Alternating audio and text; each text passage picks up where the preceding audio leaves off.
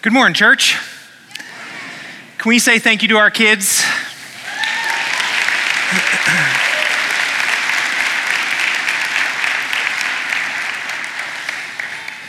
That was lots of hard work learning to stand still, learning songs, wearing itchy beards. There was a lot of work. I want to take a moment to remind you of some things that they just taught us. There's two main points that I want us to take away from what they presented today. The first is that Jesus is the light of the world. If you'll remember, they put shades on in the beginning because Jesus is bright. He is awesome, and He's our God. We read in John chapter 8, verse 12.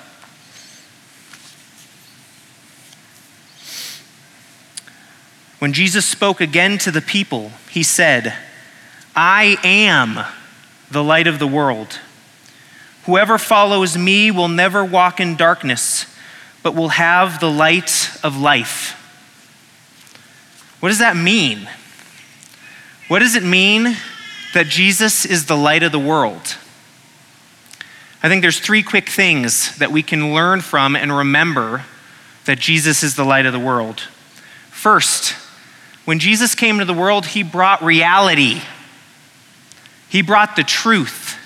He came to show us who we are and who he is, how the world was created and what it was created to be, and how we were created to love him. Jesus came into the world, the light of the world, to shine the light of truth and reality. Second, Jesus came in the world to help us grow. Light is needed for growth. Plants, animals, humans, we all need light to stay healthy and grow. And in the same way, if we want to grow spiritually, we have got to have the light of the world shining on us. So he came to bring reality, he came to bring growth, and also guidance. Because when Jesus is lighting the way, you are able to see the truth of your condition and who God has called you to be and who He wants you to be. So, first off, Jesus is the light of the world, and He came to bring reality and growth and guidance. The other thing He came to do that we are called to do is how we ended the kids' program. They were singing, Oh, come, let us adore him. Oh, come, let us adore him. What does it mean to adore our Lord and Savior? Adore means this to love and respect someone, something deeply. To love and respect someone deeply. There's a psalm Psalm 95 6, it says this Come, let us bow down in worship. Let us kneel before the Lord our Maker. Let us bow down in worship. Let us kneel before the Lord our Maker. What did our kids do up here?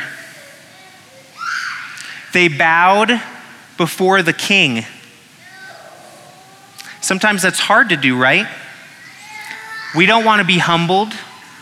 We don't want to live lives that honor God.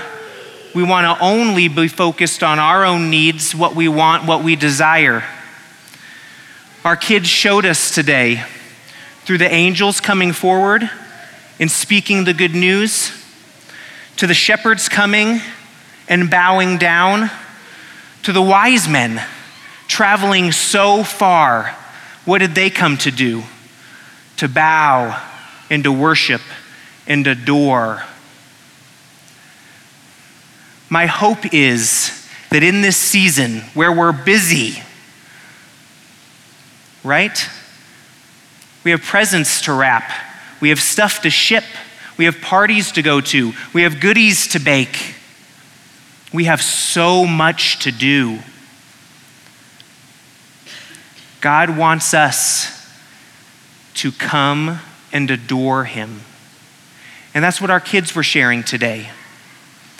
So I encourage us, just like the shepherds and the angels and the wise men, let us, in this next week, in these next two weeks, while we spend lots of time together as family, let's adore him. Let's not get so caught up in the things to be done that we forget to bow in front of him. Let's do that in our daily lives and in the lives of our families. Let's have Advent devotions together. Let's have worship on Christmas morning together. Let's, as families, prioritize Jesus so much that we give of him our time and we adore him. We love him deeply because he is the light of the world. And He came into the world to show us the way. And He came into the world to live the life that we could not live. And He came into the world to die our death that we might live. So, the rest of this Christmas season, let's adore Him with our actions, with our words. Let's be so adoring of Him that people go, Oh my gosh, what, you're having devotions again?